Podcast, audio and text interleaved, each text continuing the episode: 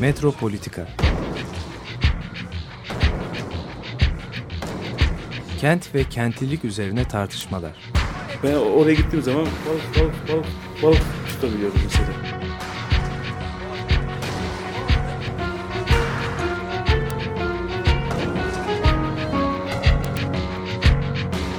Hazırlayıp sunanlar Aysin Türkmen, Korhan Gümüş ve Murat Güvenç.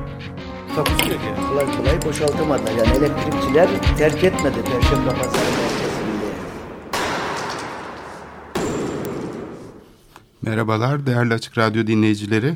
Ee, Ben Korhan Gümüş. Ee, Murat Güvenç ile birlikte Metropolitika programına başlıyoruz. Ee, Murat istersen bugün bir şey hatırlatmakla başlayalım.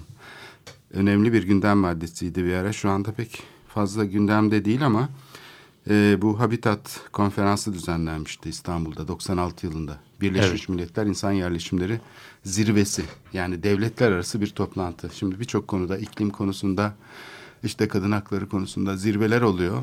Ee, ama bu insan yerleşimleri zirvesinin hem İstanbul'da o tarihte olması anlamlıydı. Hem de bugün hala referans verilen bir İstanbul Sözleşmesi'ni bütün devletler, dünya devletleri, Birleşmiş Milletler'in düzenlemiş olduğu bu konferansta tartıştılar ve kabul ettiler, onayladılar.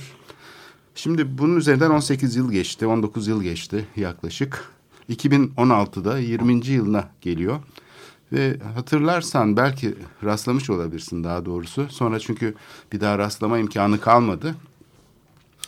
İstanbul Büyükşehir Belediye Başkanı bu katılmış olduğu işte yerel yönetimlerle ilgili organizasyonlar ve Birleşmiş Milletler'in bir takım kurumlarındaki e, görüşmelerde bu Habitat Konferansı'nın 20. yılında tekrar İstanbul'da yapılmasını e, konferansın e, şey yaptı, önermişti. Bu basına yansıdı o zaman.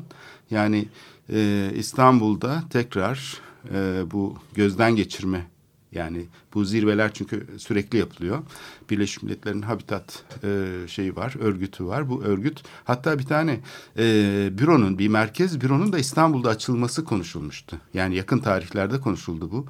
E, İstanbul'da bir e, Birleşmiş Milletler ofisinin açılması. Çünkü bölge çok hareketli, göçmenler var. İşte konut politikaları, şehircilik politikaları konusunda e, bir koordinasyon merkezine ihtiyaç var. Bunun İstanbul olmasının çok olumlu olacağına dair e, bir takım görüşler belirtilmişti. Bununla ilgili Habitat Başkanı John Close İstanbul'a gelmişti. Defalarca geldi. Ee, eski Barcelona Belediye Başkanı olan ve İspanya Büyükelçiliğinde yapan kişi belki hatırlarsın.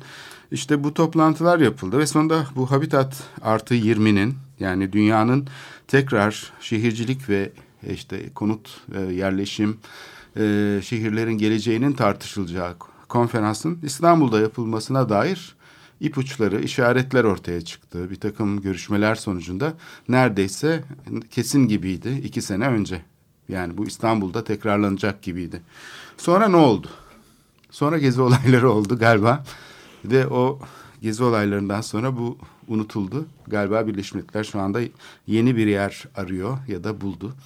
Ee, Ekvator olabilir. İşte yani bu hazırlık sürecinde bir kopukluk oldu bir taraftan çok heyecanlı bir katılım şeyi varken yönetimlerde birdenbire o katılım e, iştahının ortadan kalktığını görüyoruz. E, bir de gene bir şey yapsak, tekrar bir geri dönüş yapsak bu İstanbul Sözleşmesi neydi diye geri baksak. Hmm. Çünkü unutuldu yani bir bakıma hem bu kadar önemli hem de İstanbul'da oldu bu sözleşme. Evet. Devletler imzaladılar. Evet. Ee, Türkiye Cumhuriyeti Devleti de imzaladı bu sözleşmeyi ve dolayısıyla e, taahhüt etti yani ben bu kurallara uyacağım diye. Yani üç tane temel başlık belki öne çıktı denebilir. Bir tanesi konut hakkıydı. Bu konut hakkı kavramı aslında bugün değişti. Yani 96'lardaki hatta biz şunu söyleyelim e, 96'daki konferansın hazırlıkları aslında 94 yılında yapıldı. Yani Birleşmiş Milletler'deki hazırlık komitesi toplantılarıyla bu kararlar öyle bir günde oluşturulmuyor tabii ki iki senelik bir tartışma süreci en azından vardı. Bir de ondan önceki tabii 92'deki Rio zirvesinden kalan e, önemli şeyler vardı, maddeler. Dolayısıyla e, bu e, konut hakkı meselesi aslında 90'lı yılların çerçevesinde tartışılmış bir kavramdı. Bugün tabii ne denebilir? Artık kent hakkına doğru bir kavrama dönüştü. Yani yaşanabilirlik meselesi, çevre meselesi, e, eşitlik meselesi bunların hepsi mekanla ilişkili olarak tanımlandığı için sadece bir barınak hakkından, basit bir barınak hakkından ibaret değil. Zaten o zaman da bunun işaretleri vardı. E, çünkü bu konferansın Türkiye'de düzenlendiği tarihler ve bu konferansın Türkiye'de yer almasının nedeninin aslında bir bakıma da önemli şeyi e, o sırada Güneydoğu'da işte e, köylerin yakılması, zorla tahliyeler vesaireydi. Dolayısıyla bu konferans aslında İstanbul'da e, gerçekleşmekle birlikte Türkiye'nin politik şeyine bir rehabilitasyon amacı da taşıdı. Dünyadaki sivil toplum kuruluşları e, ciddi bir şekilde e, boykot etmeye karar verdiler. Türk devleti köşeye sıkıştı. Tam konferansı organize edecekken bütün dünya boykot ediyor. Çünkü sizin burada göstermediğiniz, söylemediğiniz çok önemli hak ihlalleri var. Dolayısıyla bu hak ihlalleri devam ederken biz bu konferansı yapamayız dediler. Bu çok güç kazanınca Türk hükümeti politikalarını gözden geçirmek zorunda kaldı. Bence konferansın en önemli başarısı geniş bir STK katılımı olmasıydı.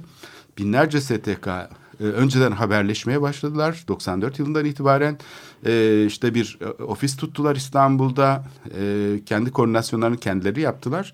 Dolayısıyla bu konut hakkı kavramından aslında insan hakları kavramını da birlikte içerecek şekilde daha geniş bir şekilde şiddetsiz bir ortamda yaşama hakkı vesaire bunlar zaten Habitat Konferansı'nın 93-94 yıllarındaki hazırlık şeyine girmeye başlamıştı.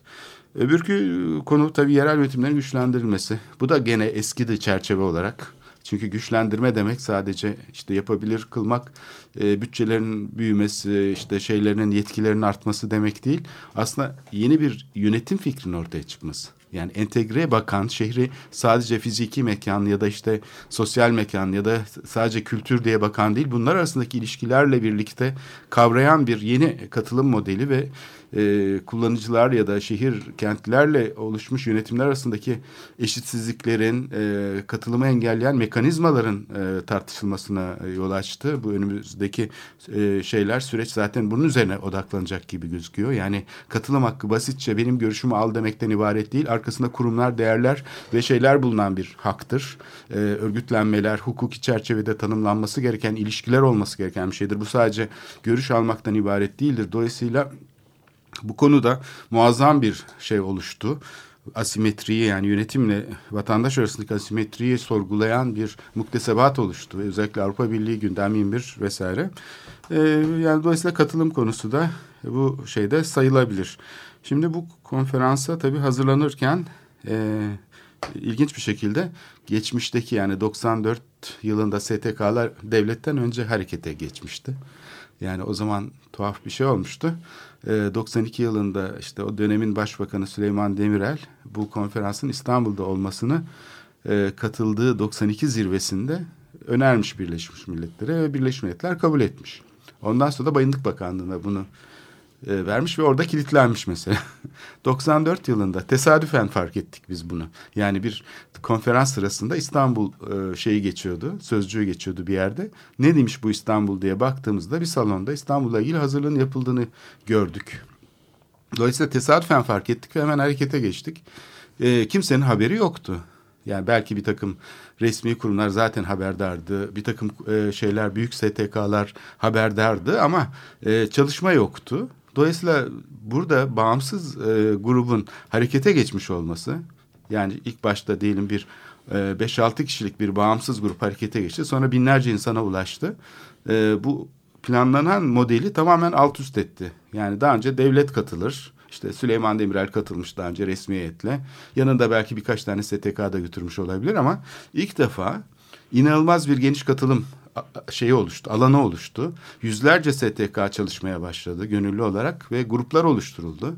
Her öncelikli konu üzerinde muazzam bir network oluştu. İnsan hakları konusunda mesela bugün e, oluşan network'ün hala sürdüğünü görüyoruz. E, dolayısıyla bu Habitat Konferansı aslında hayırlara vesile oldu denebilir. Hı hı. Yani Türkiye'deki şeyi rehabilite etmek için e, kamu modelini. Fakat bugün geldiğimiz noktaya baktığımızda gene aynı yerde olduğumuzu görüyoruz. Çünkü devlet kendi kendine Habitat konferansına hazırlanıyor. Kendi kendine vazgeçiyor İstanbul'da olmasından bu işin gezi olayları nedeniyle. Kendi kendine rapor hazırlıyor. Hiçbir katılım yok. E, evet. Tabii bunu devletten de beklenemez. Yani özellikle katılım konusunda 94 yıllarında tartışılan konu bu katılım arayüzlerini aslında STK'ların oluşturması gerektiği. Resmi heyete dahi temsilci koymuştu STK'lar o dönemde. Birleşmiş Milletler'deki resmi heyete iki tane temsilci koymuştu. Yani bunu resmi kurumlardan bekleyemeyiz çünkü onların bu konudaki enerjileri ve hareket tarzları katılım alanını açmaya dönük değildir. Daha çok işte şey görevlerini yerine getirmeye dairdir. Yani bu yaratıcı bir iştir katılım. Onun için mutlaka farklı şeyleri deneyecek olan kurumların arayüzü oluşturması gerekir. Şimdi burada da gene aynı durum var. Devlet kendi kendine bir şeyler yapıyor ya da işte bir takım bürokratlar gidiyorlar geliyorlar. Hani İstanbul'un planlarını hazırlayan şehir plancıları gibi. Teknik bir iştir bu. Oturuyorlar kendi kendilerine neyin doğru neyin yanlış olduğuna karar veriyorlar. Ondan sonra da işte bu ulusal rapor ve ondan sonra küresel e, rapora ve eylem planına bir katkı ortaya çıkmış oluyor. E, demek ki yani burada tekrar e, bu deney biraz çöpe gitmiş gibi oldu. Hı hı. O dönem bir takım etkileri oldu, mutlaka oldu. STK'ların gelişmesine ve güçlenmesine yol açtı, bu doğru. Fakat devlet tarafındaki hafızada fazla bir birikim galiba olmamış. Evet. Yani bu çıkıyor sonuç olarak. E, bu da gayet normal belki de. Bir konu bu. Yani bu Habitat Konferansı tekrar e, gündemimize gelecek. İstanbul'da yapıldığı için değil ama yapılmadığı için gündeme geliyor. Evet.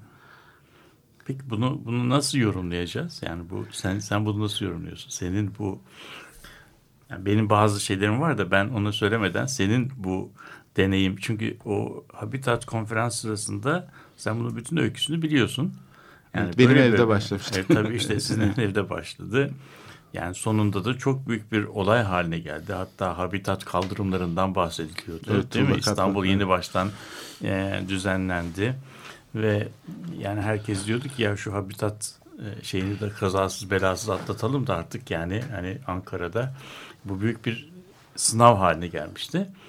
Fakat e, sonuçta e, bence Türkiye açısından ilginç bir ulusal rapor çıktı.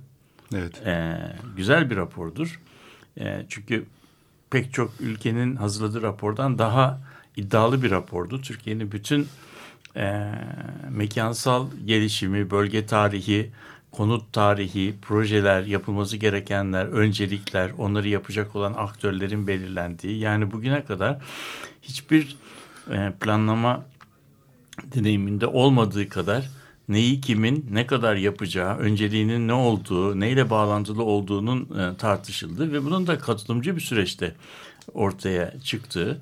Ki bunun içerisinde hani Kuş Gözlemcileri Derneği'nden e, hatırladığım kadarıyla e, çevrecilere işte bilmem sokak çocuklarını koruma derneğinden e, ne bileyim ben e, TÜSİAD'a bütün grupların yani sanayicilerin şeylerin işçi sendikalarının e, meslek odalarının görüşlerinin alınarak yapıldığı bir, bir rapordu. Fakat sonunda bence sonunda bir e, imtihansa Türkiye bu imtihanı e, başarısız bir şekilde vermedi. İyi bir şey de verdi. Evet ben de e, katılıyorum. Evet. evet. Şimdi e, binlerce kişinin İstanbul'a gelmesi, gitmesi ve iyi deneyimlerle ayrılması da bir örgütlenme açısından da o tarihi düşünürsen kolay bir iş değildi. Bugün dünyada hangi şehir, e, coğrafya, e, kent politikası konferansına giderseniz gidin. Yaşı işte benim yaşıma e, yakın olanlar işte bir tarihte İstanbul'a geldiğini, İstanbul'u gördüğünü filan söylüyor. Yani pek çok kişi de binlerce kişi İstanbul'a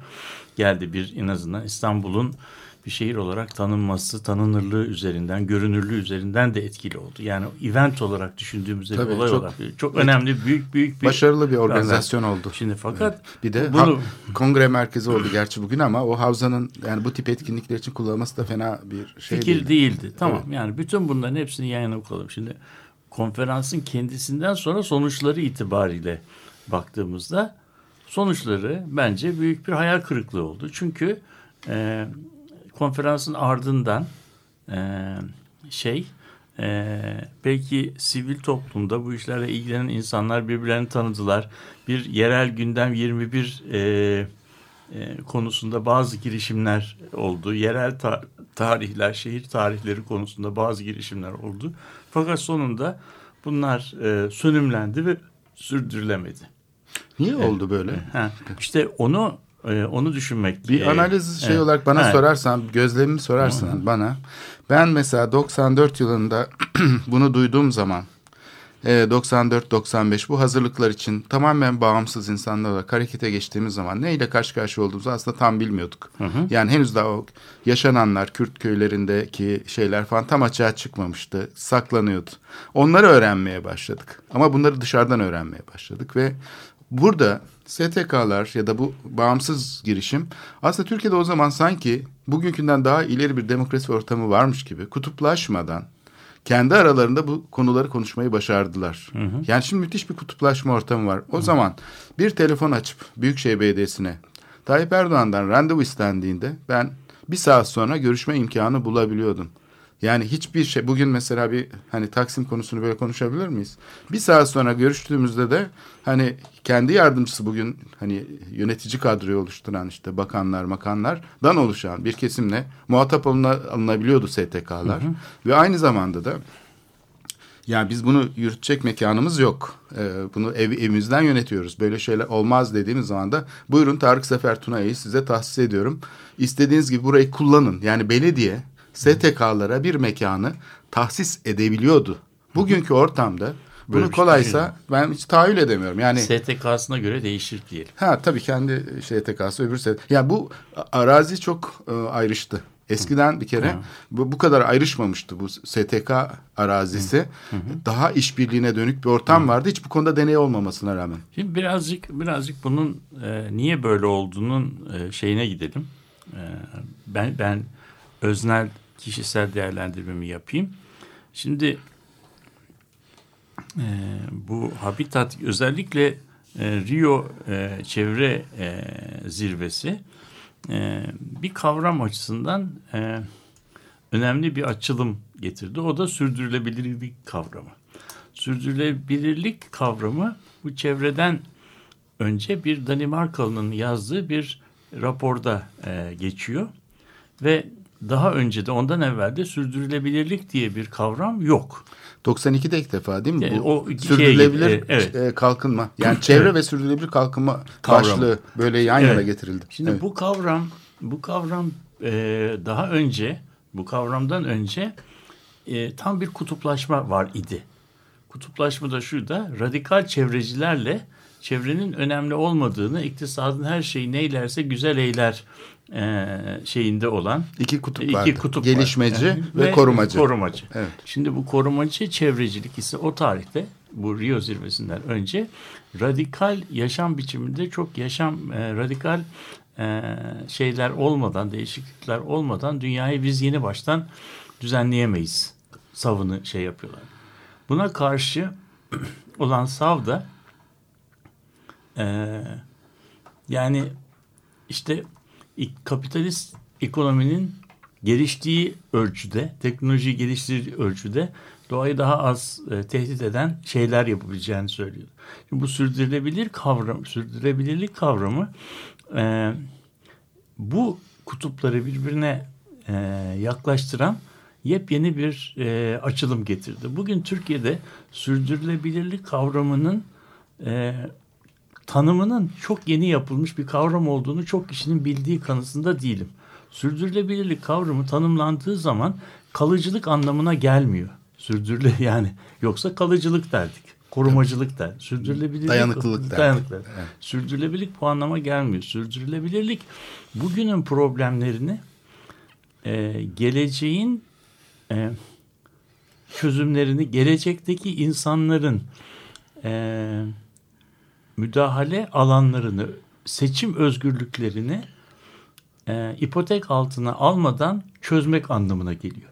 Bugünün problemlerine öyle çözümler getirelim ki hem bugünkü problemler biraz çözülsün, yani hafifletilsin. Ama bunları yaparken de geleceğin gelecekte insanların seçme haklarını ellerinden almayalım anlamına geliyor. Şimdi bu eğer düşünülürse çok çok ilginç bir e, düşünsel açılıma işaret ediyor. Bugünün problemlerini çözelim derken e, ütopik e, yapısal çözümleri beklemekten çok bugün bir şeyler yapalım anlamına e, geliyor. İkincisi de gelecekteki şeyleri seçim haklarını ellerinden almayalım denildiği zaman da bir etik kendimizi frenleyelim bazı şeyleri yapmamayı seçelim bazı noktalarda eylem yapmayalım anlamına geliyor. Bu tabi o tarihe kadar teknisist, modernist e, kamu e, müdahalesinin, girişimciliğinin bir yerde kendi kendine ben artık bazı şeyleri yapacağım ama geleceği de ipotek altına almayan bir biçimde e, çözeceğim diye bir e, dünyaya, e, dünya uluslarının dünyaya verdikleri bir çeşit şey idi. E, bir taahhüt idi. Commitment diye bir evet. taahhüt idi. Bu tabi e, sivil toplumun sivil toplum kuruluşlarının kamu yönetimindeki ağırlıklarının müthiş bir biçimde e, artmasına ve katılımcı yönetimin önünü açmasına e, sebep oldu. Ve o dönemin yazınına bakarsan, şehir planlaması yazınına filan bakarsan e, mesela Henri Lefebvre'in e, İngilizce tercümesi 90'lı yıllarda yapıldı. Hmm. Anlatabiliyor muyum? Yani hala da bugün mesela Türkçe'ye yeni çevriliyor. Çevriliyor falan. ama ama ama 74'te yazdığı kitabın 90'lı yıllarda İngilizceye çevrilmesi de e, Ortodoks e, muhalefetin ilk alternatif birey, e, hümanist sesleri işte alternatif ele alış biçimleri e, duymaya evet. e, o tarihlerde hazır olduğunu şey yapıyor. Şimdi böyle bir ortamda e, yani dünyanın işte tabii şey de düşünmeliyiz. Berlin duvarı yıkılmış. İşte e, totaliter e, sistemlerin kendini yeniden üretemeyeceği konusunda bir şey var. E, bir, bir, bir, bir nasıl diyelim e, gerçekleşti gerçekleşmedi değil ama böyle bir e, bir şey var. E, tabii bu alanda e, Wallerstein gibi düşünürlerin bu Berlin duvarı yıkıldı ama bu da e, liberalizmin sonu oldu şeklindeki Yıkılan kehanetleri de sosyalizm değildi aslında. Sosyalizmle beraber evet. liberal ideoloji de yıkıldı evet. derken e, haklı çıktıkları da görüldü. Çünkü hemen onun arkasından neler başımıza geldiğini görüyoruz. Bu demek ki 90'ların başında böyle bir Fransızların ambeli dedikleri yani iki fırtına arasındaki havanın e, böyle bir sakin geçtiği ses, fırtınalar arası sessizlik diyebileceğimiz bir küçük dönem gibi bir şey. Onun arkasından Avrupa işte Bosna savaşları, e, Irak, Irak'ın kuvveti işgali, Irak'ın bilmem e, işgali gibi bir sürü e, problemlerle e, çalkalanmaya başlandı. İşte Bosna'da neler olduğunu biliyoruz. Yugoslavya parçalandı filan. E, tabii işte şey 94 yılı e, bütün bu şeylerin olduğu yerde bir, bir trajik bir ortam yani hakiki ve trajik bir ortamdı yani o özgün bir şeydi. Evet yeni Arkasında, soru soru işaretlerinin belirdiği evet, cevapların henüz ortaya çıkmadığı, çıkmadığı bir şey. Evet. Sonunda o dönemde bağlanan e, umutlar, o dönemde e, tasarlanan e, araştırma programları, kamu bu yönetişim fikri yani yönetim fikrine şey olarak yatay yönetim fikrinin gelişmesi filan o dönemin e, kavramlarıdır. E, uygulama ise, uygulamadaki başarı ise e, şey oldu. Yani biraz e, e, nasıl diyelim dünyanın her tarafında aynı biçimde, aynı yoğunlukta, aynı e, heyecanla izlenmedi. Bazı ülkelerde ve işte Kuzeybatı demokrasilerinde katılımcılık artık e, kamu müdahalesinin olmazsa olmaz e, koşullarından bir tanesi oldu. Yani bugün Fransa'da, Hollanda'da, bilmem e, İskandinav ülkelerinde e, belediyeler daha önce yaptıkları e, gibi davranamıyorlar. Lyon'da 1970'li yıllarda yapılan bazı belediye uygulamaları bugün ibretlik anıtlar gibi gösteriliyor. Bakın o tarihte insanlar ne kadar duyarsızmışlar bunları yapmışlar. E, nasıl onlar insanlar bunlara izin vermişler diye de sorgulanarak gösteriliyor. Ama dünyanın bazı taraflarında da bu şey, bu duygular, bu şeyler, bu e, söylem, ideoloji ne dersek diyelim anlayış biçimi, yeni yaklaşım çok fazla bir şey eko yankı e, bulmadı. Türkiye'de bunlardan bir tanesi. Evet. Türkiye'de bu şeyi yaptı, e, bu deneyimi yaşadı.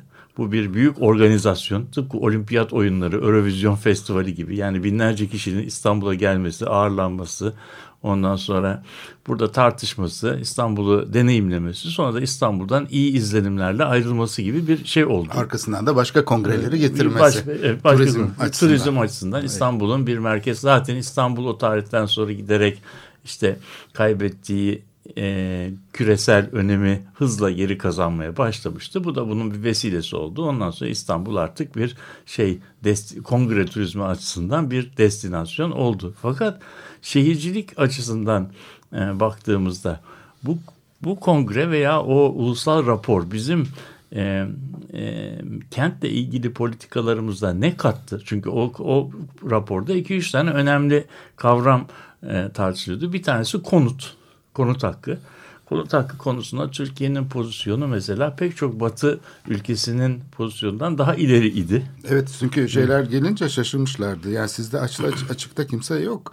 Yani her yerde insanlar barınabiliyor. Bu ne biçim iş falan demişlerdi. Evet, birinci- Afrikalılar falan. Birincisi şeyler. bu. Evet. İkincisi o, o şeyin e, kongrenin önemli kavramlarından bir tanesi sürdürülebilirlik kavramının yanına ya- yaşanabilirlik kavramını koymasıydı. Livability kavramı ki o da yani e, şeyin iktisadi çözümün mutlaka e, şeyi gelecekteki tercihleri ipotek altına almayan çözümlerin mutlaka yaşanabilir çözümler olmayabileceği konusunda bir duyarlılık getirdi. O da bir yaşam kalitesiyle şeyle etik ahlaki boyutta e, şeyde bir duyarlılıktı. Fakat bunların bizim ülkemizin e, şeyine meslek hayatına, mimarlık, planlama, şehir yönetimi alanında ne gibi etkileri oldu? Biz bunlardan nasıl pratik sonuçlar çıkardık diye sorarsan e, doğrusu benim kişisel görüşüm bunun çok e,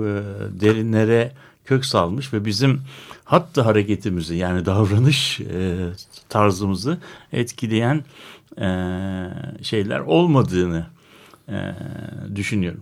Şimdi e, bir 19. yüzyıl e, şeyini ilkesini şiarını tekrar geri alırsak tarih kendisini tekrar edebilir. Birincisi biraz trajik ve hakiki bir şeydir. İkincisi de biraz komedi gibi olur. Galiba bu olayda da bu, bu kendisini bu hiçbir zaman yanlışlanamayan bu e, gösteri yani geçmişi tekrar etmenin e, dayanılmaz çekiciliği ve hafifliği diyebileceğimiz şey e, burada da yaşanıyor. Yani o tarihte biraz olsun içerisinde hala bir miktar umut, hakikilik ve bir potansiyel taşıyan kavram bugün hiç kimseyi seferber etmeyen, şey yapmayan, e, nasıl diyelim mobilize etmeyen bir kavrama dönüşmüş vaziyette. Problem çözüldüğü 2016 için değil. 2016'da eğer olsaydı İstanbul'da o zaman da herhalde işte spor başkenti yaptık İstanbul'u bilmem ne gibi. Evet. Belki yani o şimdi havada araççı, olabilir. araççı şeyler. Yani olimpiyatları Gayrimenkul zirvesi gibi olurdu E, belki. Olimpiyatları alamadık ama bari habitatı aldık. Evet. Evet. Yani dünyaya şehir nasıl olurmuş onu gösteriyoruz türündeki bir ideolojinin de şeyi olabilirdi. Yani eleştiriyorlar ama gördüğünüz gibi şehrin nasıl olduğunu biz gördük. İşte bütün dünya şehir nasıl olduğunu To- görmek Toki, için. Toki ders olarak okutsunlar zaten. Me- Mesela evet. Yani bu e, böyle düşünülebilir. Yani dünyanın bu böyle bir dersi almaya çok meraklı olup olmadığını da bilmiyorum ama eğer almamış olmaktan da yani bunun İstanbul'da tekrar yapılmıyor olmasından da çok büyük bir üzüntü duyduğumda söylenemez. Bu, bu zirvenin kendisinin bugün yapılıyor olmasından da çok fazla heyecan duyduğum da e, sö- söylenemez. Çünkü 20 yıllık e, deneyim içerisinde bu kavramların nasıl hep beraber araççı bir şekilde şey olduğunu e, gördük. Galiba e, şimdi bu konuda e, dünya zirveleri toplayıp da dünya ülkelerine e, izleyemeyecekleri e, taahhütler altına koymak veya onları e, bağlayıcı yani niyetli olmadıkları işlere e, taahhüt vermeye e, zorlamaktan çok, çok e, herkesin e, külahını önüne koyup ya biz bu memlekette bu yerellikte ne yapabiliriz gibi e, düşünmesi e, gerekir diye düşünüyorum. İstersen bir müzikle devam edelim. Evet uzun oldu. Yok e, gayet e, aydınlatıcı şeyler var. Çünkü e, Habitat zannedersem raporunu hazırladı. Sen de katılmıştın. Evet. O evet. yüzden epey bir ayrıntı var söylediklerinde. Bunları herhalde tartışmak gerekecek. Peki şimdi Joe Cocker'dan With a Little Help From My Friends arkadaşlarımızdan küçük bir yardımla isimli şarkı dinleyeceğiz.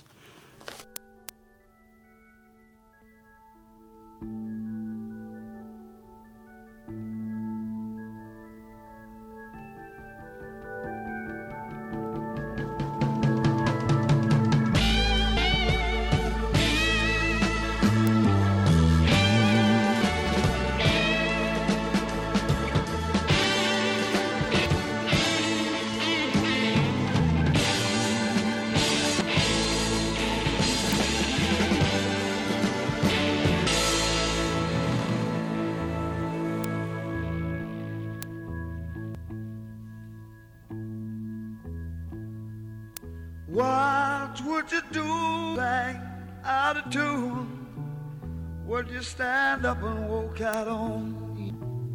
Lend me your ears and I'll sing you a song. Try not to sing out of key. Yeah. Oh, baby, how you like? All I need is my brother. I say I'm gonna get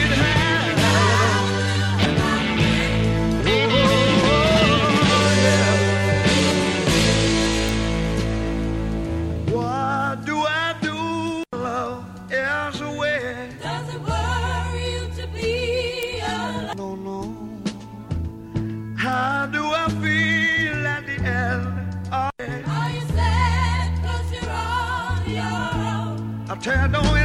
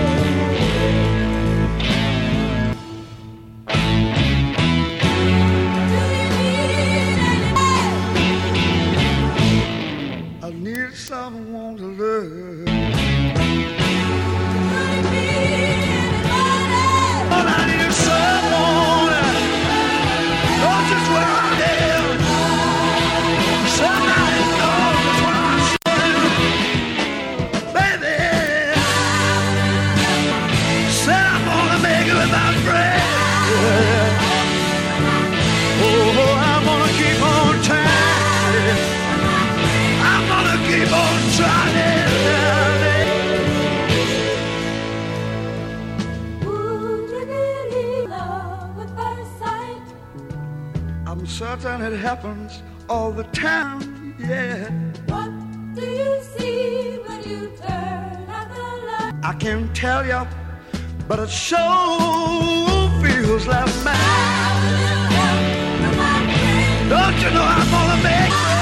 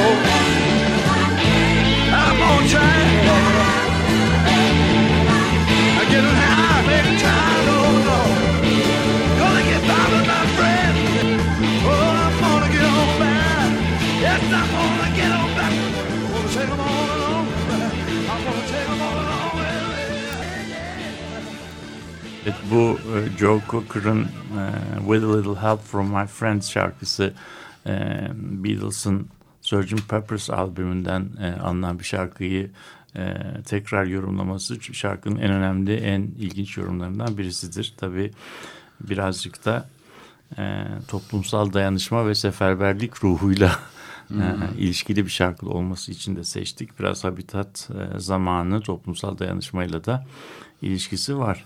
E, bu e, habitattan geriye ne kaldı, ne olabilir diye e, tartışıyorduk sabahtan. Yani bu e, çok yararsız bir çaba değil ama ya ne kadar yararlı olduğu da açık olmayan bir iştir. Yani havanda su dövmek gibi de düşünülebilir ama aradan geçen zamanlarda mesela e, Rio'dan sonra Kyoto zirvesinde verilen sözler ne oldu? İşte şimdi e, Paris'teki çevre konferansı, iklim konferansı için yapılan e, şeydeki e, toplantılardaki pozisyonlar nasıl? Yani ulus devletlerin bu alanda yaptıkları e, şey e, tutundukları ta- tavır hiç umut verici değil. Çünkü işte şeylere e, paragraflara madde sokmak, cümlecik sokmak, e, kelimelerin e, anlamları üzerinde semantik çekişmeler yapmak ve bütün bu çekişmeyi de e, e, şey yani çok açık siyasi, iktisadi pazarlıkların arkasına gizlenerek yapmak gibi bir şey geliyor ve o yüzden ben böyle bir küresel e, küresel e, uluslararası oyunun ne uzmanıyım ne aklım eriyor ne de e, bunun çok fazla bir yarar getirebileceğini de düşünmüyorum. Çünkü bu metinler sonunda bir referans metni oluyor ama yapmamanın bir meclisi yok. Evet, Ee, işte ondan sonra bir Türkiye'nin raporu gibi. Yani- Türkiye'nin ulusal raporuyla bugün yaşadıklarımızın yani o raporda söylenilen Evet.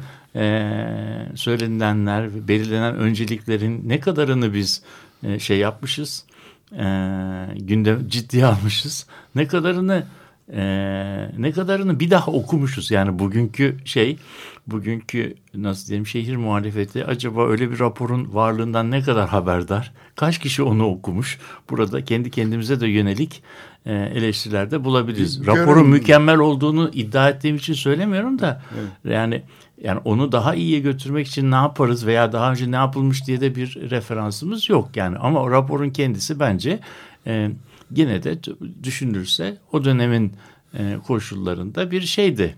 E, yani internetin efendim e, bugünkü kadar hemen hiç kullanılmadığı her şeyin telefonlarla şeylerle e, ne bileyim e, fakslarla halledildiği bir dönemin raporudur. Yani o e, habitat raporu. Ben şey burada görünmeyen bir şey bir şey söyleyebilir miyim? Tabii tabii canım. Yani bu konuşulan kısmının hiç e, bence şey olmadığı taraf. Mesela bu radyonun kuruluşu.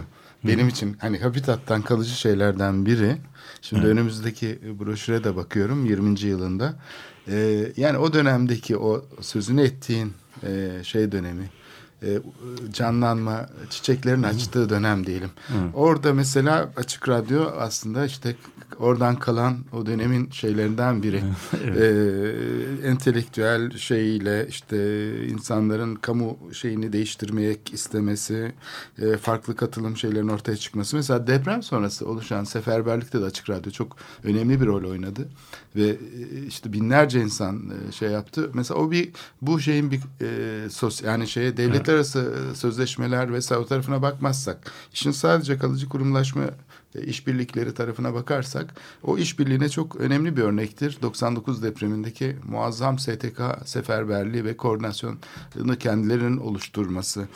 Ne bileyim buna benzer işte yani işte kabitattan kalıcı bir şey olsun diye o zaman e, çok hareketli insanlar olan İVKABA'nı tanımış olmak London College Üniversitesi'nden ve Birleşmiş Milletler Zorla Tahliyeler Komisyonu'nda şey yapan Minja Yang'ı tanımış olmak UNESCO Kültürel Miras Programı Direktör Vekili ne bileyim İvdoj gibi bir siyasetçinin gelip İstanbul'da mesela.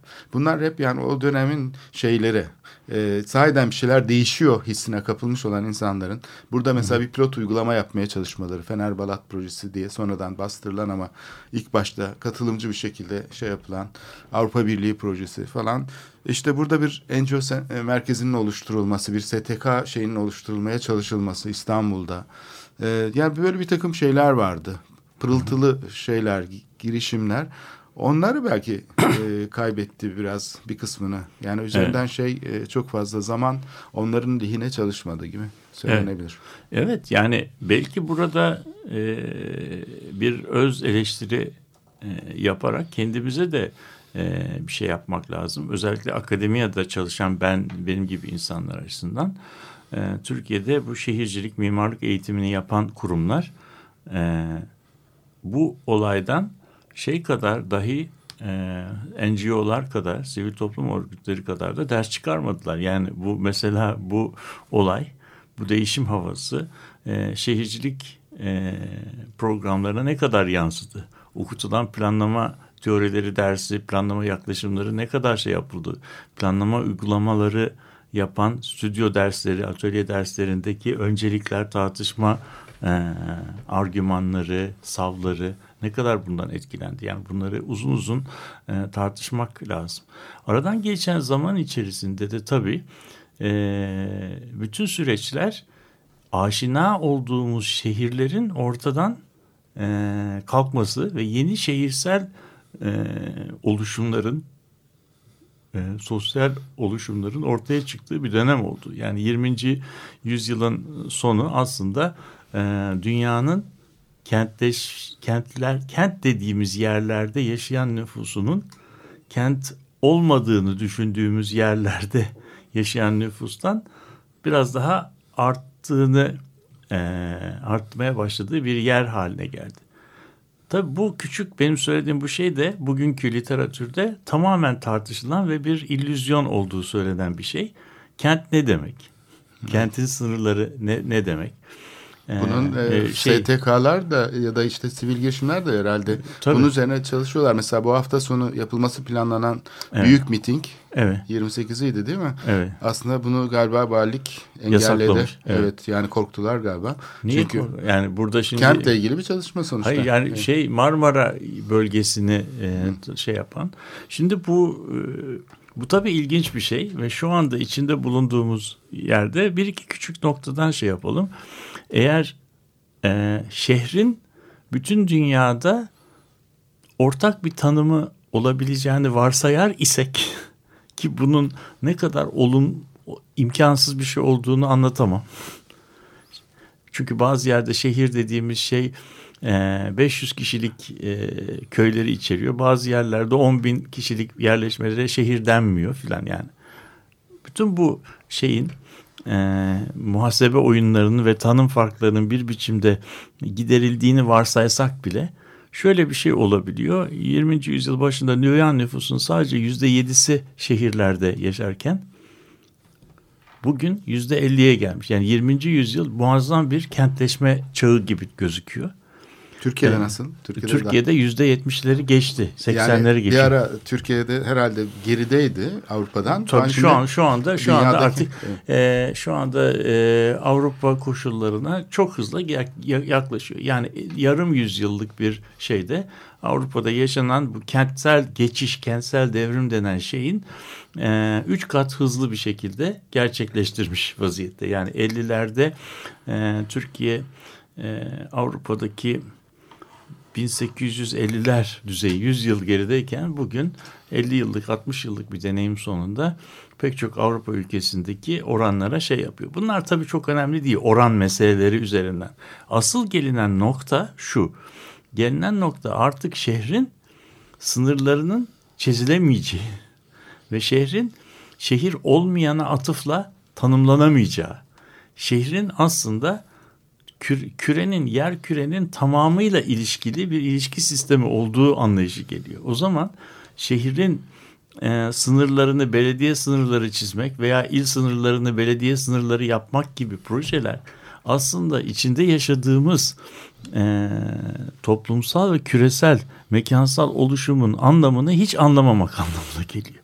Yani İstanbul'un sınırları e, işte 1930'lu yıllarda belirlenen idari taksimat sınırlarıyla çizilmiş çizginin içinde kaldığını nasıl düşünebiliriz ki? İstanbul Türkiye'nin en küçük illerinden bir tanesi yüz ölçümü 5000 kilometre kare nüfusunun yüzde yirmisi de neredeyse İstanbul'da yaşıyor. Yani Türkiye'nin en küçük yerinde Türkiye nüfusunun yüzde yirmisi yaşıyor.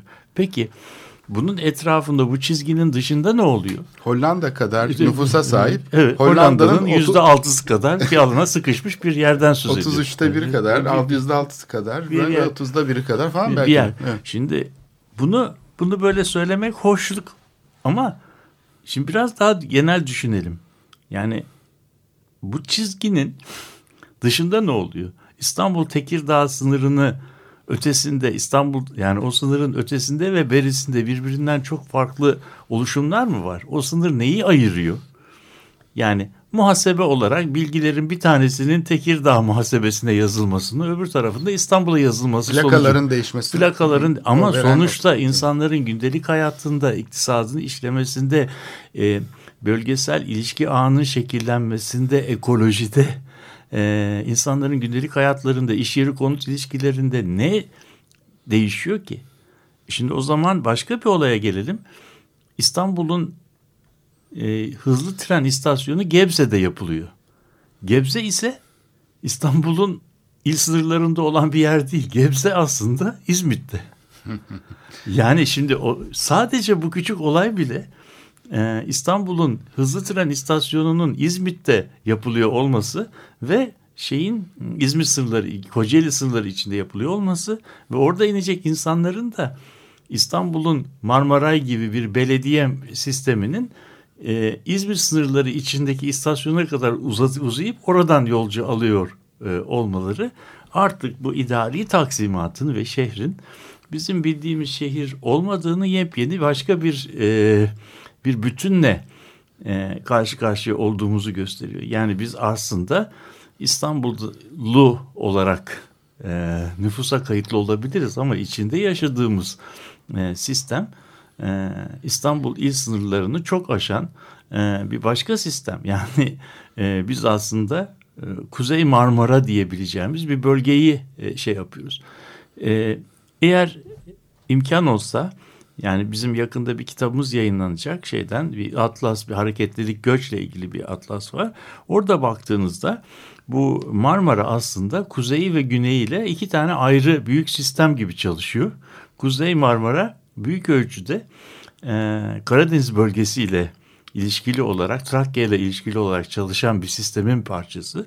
Güney Marmara ise çok yakın zamanlara karşı İstanbul'a çok daha yakın olmasına rağmen İzmir, e, Doğu Marmara ve Ege bölgesiyle ilgili çalışıyor. Ve bu iki sistem e, Marmara bölgesinin, Marmara Denizi'nin bölücülüğü nedeniyle birbirinden kopuk.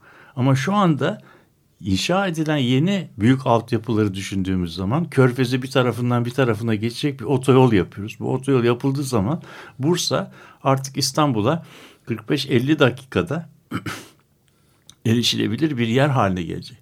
Bursa'ya biz 45 dakikada veya bir saatte gidebilir bir hale geldiğimiz zaman e, Bursa ile İstanbul'un ilişkisi Şile ile İstanbul'un ilişkisinden çok farklı bir şey Ama olmuyor. şeye benziyor biliyor musun? Şu anda Marmara Denizi hani sebze çorbası vardır. İçine maydanoz koyarsın, E, evet. e, pirinç koyarsın falan. Şimdi işletme de- de- mesela sadece deniz ulaşımına baksan bir çorba haline gelmiş durumda. Tabii, tabii. Hangi otorite yönetecek burayı? İşte e, birbirine rakip böyle bir takım belediyelerin sürtüşmesini görüyoruz. Yok efendim ot- e, köprü yapılırsa bizim karımız düşecek diyen şirketler görüyorsun falan. Yani bir de bir taraftan da Evet, bunun- bu bunun- bölgenin yönetimi yok. Bölgenin işte bu bu bölge işte e, o yüzden belki e, bu şey idari e, reformlar hep bu süreçlerin genellikle arkasından geliyor. Teknik şeyler Evet. önce geliyor Evet. sanki. e, Yani yaşantı ihtiyaç diye yani, yani yaşantı yaşantı o eski eski e, idari sınırlar, eski yetki alanları, eski bölüşülmüş e, otorite alanlarının eski tanımları e, yeni dünyanın şekillendirdiği oluşumlar karşısında birer karikatüre dönmüş vaziyette. O da senin söylediğin sebze çorbası veya kakafoni yaratıyor. Yani kimin nereden nereye ne işlettiği e, belli olmuyor. Yani Bursa Belediyesi'nin Bursa Belediyesi'nin deniz otobüsleri e, Kabataş'ta e, şey e, yani ya- yanaşıyorlar. İstanbul'un deniz otobüsleri Mudanya'ya gidiyor filan. Yani sonunda sonunda e, şeyin e, Marmara Denizi'nin deniz otobüsüyle geçilmesi hiç yanlış bir şey değil ama bunu bunun otoritesi acaba her belediyenin kendine deniz otobüsü işletmesi mi yoksa Marmara Denizi'ndeki bir deniz otobüsleri işletmesini düşünmeye başlamamızın zamanı mı geldi meselesi noktasına geliyor. Tabii bu da Adalara baksan mesela ada sahiline baksan bunu çok iyi anlıyorsun. Yedi çeşit e, deniz e, Evet, ulaşımı aracı iskelesi var. Evet. Ve bunların çoğu kullanılmıyor. Ama her biri kendi inşaatını yapıyor mecburen çünkü bileti kendi kesecek. Evet yani şimdi bu bu e, İstanbul'un bazı başarıları var bazı başarısızlıkları var. Mesela Akbil sistemi İstanbul'da kullanılan bu şeyi kent içi ulaşım sisteminin çok başarılı bir e, nasıl diyelim e, şehir e, ulaşımından yararlanma e, sistemi olduğunu teslim etmeliyiz. Ama bunu yapabilen bunu başarabilen bir şey idari e, muhayyelemizin Marmara bölgesi e, gibi İstanbul'dan çok da büyük olmayan bir şeyin çok da karmaşık olmayan bir sistemin e, işte işletilmesi konusunda çok büyük başarısızlıklar veya büyük bir kargaşa yaşadığını söyleyebiliriz. Yani önümüzdeki yıllar e, önümüzdeki yılları yaşadığımızda 10 yılı geldiğimizde işte Körfez geçişinin e, yapıldığı Marmaray'ın Gebze'ye kadar uzatıldığı bir e, İstanbul'da üçüncü köprünün çalışmaya başladığı belki Çanakkale Boğazı üzerinde yeni bir köprünün yapıldığı bir bağlamda e, konuşmaya başladığımızda muazzam bir şey içinde olacağız. E, yepyeni yönetemediğimiz, yönetmeye çalıştığımız büyük bir şey içerisinde olacağız. Bunun bu sistemin e, yönetilmesi için yeni bir muhayyeleye, yeni bir e, yaratıcı yaratıcı düşünceye, yeni bir katılımcı süreçlere ihtiyacımız var. Belki de bir bölgeyi gerçekten bu sefer ciddiye alan e, ve bunu nasıl bölgenin içinde yaşanabilir, sürdürülebilir bir toplumsal yaşamı nasıl kurabiliriz sorusunu c- gündeme alan bir şeye ihtiyacımız Evet, var. biz Marmara'yı konuştuk. Tabii Evet. aslında bütün e, ulus devlet diye baktığımız e, terituar, e, toprak parçasının kendisine böyle bakmamız gerekiyor. Evet. Ya- Yani bu bölünmüş e, idari şeylerle, komutlarla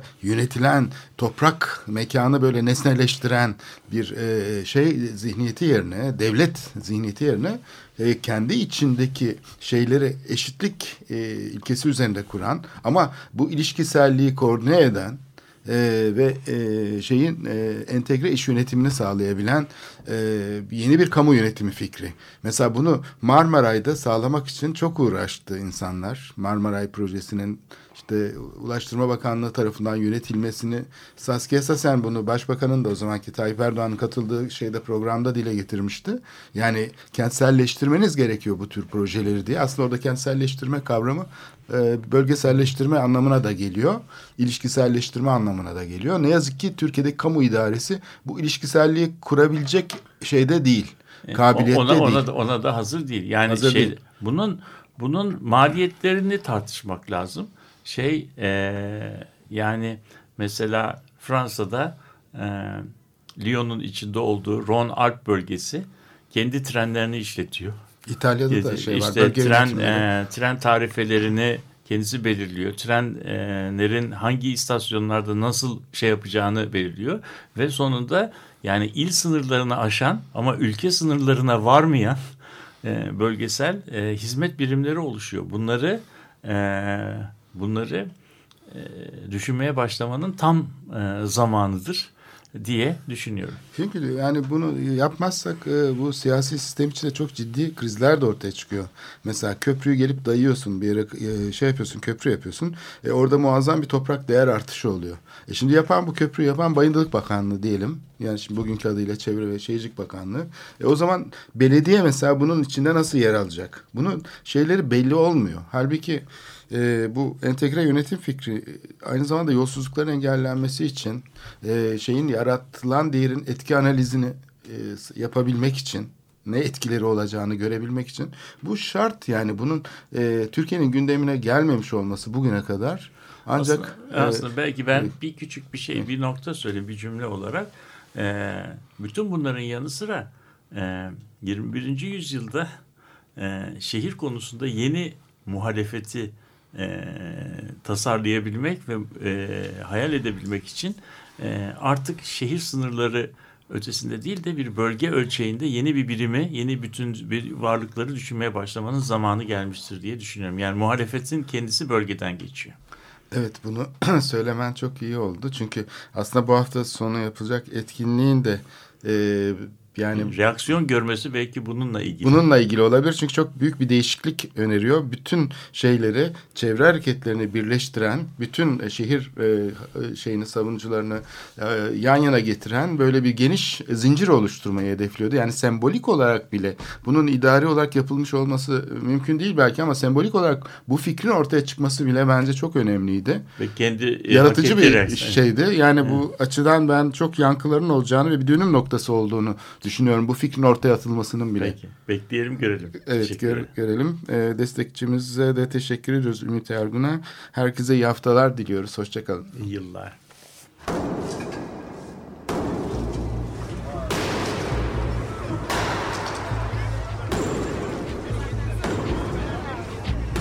Metropolitika Kent ve kentlilik üzerine tartışmalar. Ben oraya gittiğim zaman balık balık balık balık tutabiliyordum mesela.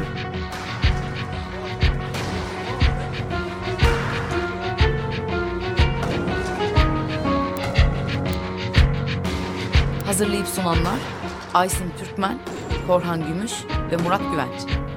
Takusuyor ki. Kolay kolay boşaltamadılar. Yani elektrikçiler terk etmedi Perşembe Pazarı